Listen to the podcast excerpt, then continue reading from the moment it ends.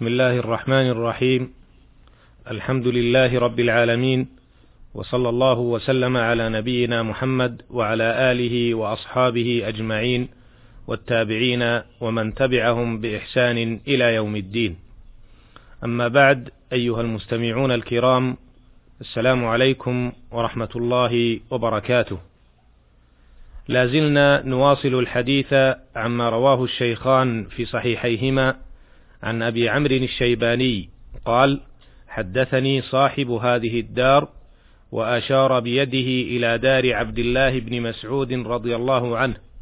قال قال سألت رسول الله صلى الله عليه وسلم أي الأعمال أحب إلى الله جل وعلا؟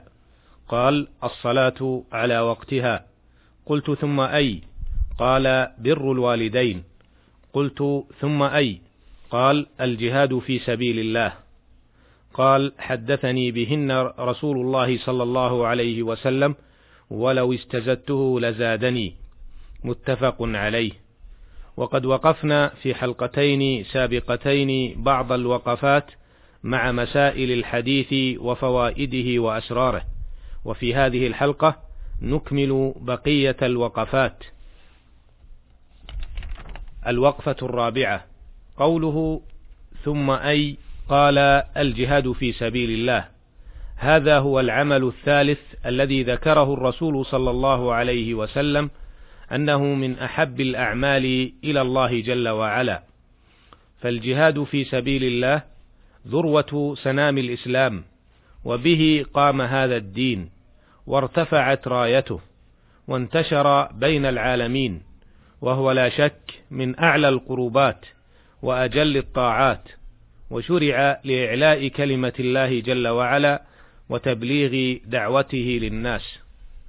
وفضل الجهاد في سبيل الله عز وجل تضافرت فيه نصوص الكتاب والسنة بأساليب مختلفة فتارة بالحث عليه وتارة بالترهيب من تركه وأخرى ببيان ما أعده الله تعالى للمجاهدين في سبيله.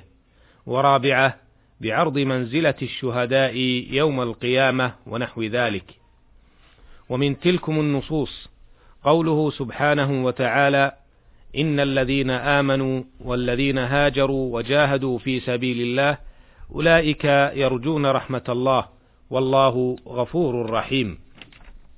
وقوله جل وعلا أم حسبتم أن تدخلوا الجنة ولما يعلم الله الذين جاهدوا منكم ويعلم الصابرين.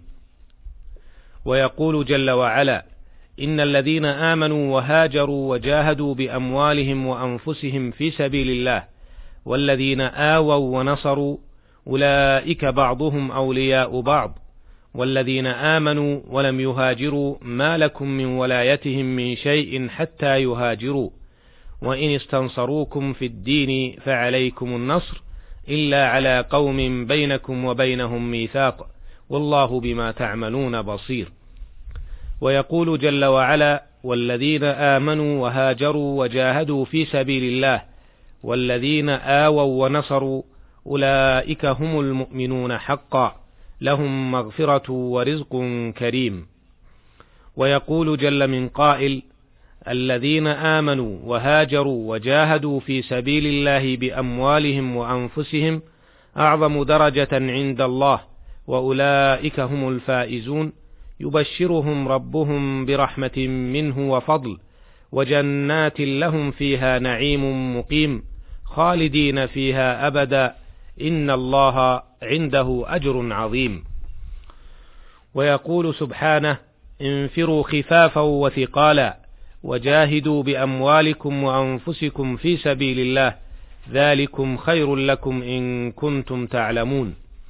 ويقول جل ذكره إن الله اشترى من المؤمنين أنفسهم وأموالهم بأن لهم الجنة يقاتلون في سبيل الله فيقتلون ويقتلون وعدا عليه حقا في التوراة والإنجيل والقرآن ومن أوفى بعهده من الله. فاستبشروا ببيعكم الذي بايعتم به وذلك هو الفوز العظيم. ويقول جل وعلا ولا تحسبن الذين قتلوا في سبيل الله أمواتا بل أحياء عند ربهم يرزقون فرحين بما آتاهم الله من فضله ويستبشرون بالذين لم يلحقوا بهم من خلفهم ألا خوف عليهم ولا هم يحزنون يستبشرون بنعمة من الله وفضل وأن الله لا يضيع أجر المؤمنين. إلى غير ذلك من الآيات الكثيرة التي لا يتسع وقت الحلقة لسردها. أما الأحاديث النبوية فحسبنا الإشارة إلى بعضها لكثرتها. ومن ذلكم ما رواه البخاري ومسلم وغيرهما عن سهل بن سعد رضي الله عنهما أن رسول الله صلى الله عليه وسلم قال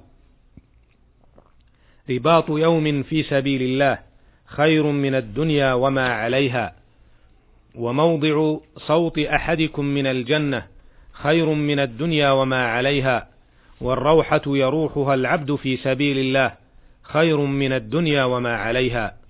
وروى الترمذي وصححه من حديث معاذ رضي الله عنه أن رسول الله صلى الله عليه وسلم قال ألا أخبركم برأس الأمر وعموده وذروة سنامه؟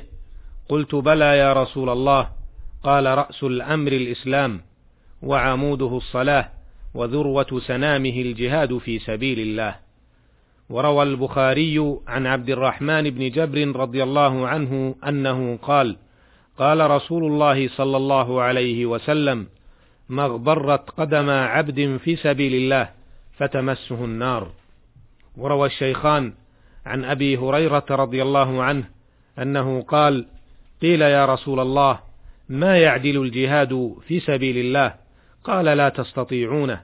فأعادوا عليه مرتين أو ثلاثا كل ذلك يقول لا تستطيعونه. ثم قال مثل المجاهد في سبيل الله. كمثل الصائم القائم القانت بآيات الله لا يفتر من صلاة ولا صيام حتى يرجع المجاهد في سبيل الله. وروى البخاري عن أبي هريرة رضي الله عنه أن رسول الله صلى الله عليه وسلم قال إن في الجنة مائه درجة أعدها الله للمجاهدين في سبيل الله ما بين الدرجتين كما بين السماء والأرض. إلى غير ذلك من النصوص النبوية العظيمة التي تحث على الجهاد في سبيل الله وتبين فضله. أيها المستمعون الكرام إن الكلام عن الجهاد وفضله وأنواعه لا يتسع له وقت الحلقة ولكن من أراد التوسع فليرجع إلى فصل هدي النبي صلى الله عليه وسلم في الجهاد في كتاب زاد المعاد لابن القيم رحمه الله تعالى فإنه من أنفع ما كتب في هذا الباب ولا يستغني عنه متعلم ولا غيره. ولا يستغني عنه متعلم ولا غيره فبين رحمه الله المراد بالجهاد وفضله وأنواعه وهدي النبي صلى الله عليه وسلم فيه. نسأل الله جل وعلا أن يكتبنا مع المجاهدين في سبيله إنه سميع مجيب وهو المستعان وإلى اللقاء في الحلقة القادمة إن شاء الله. والسلام عليكم ورحمة الله وبركاته.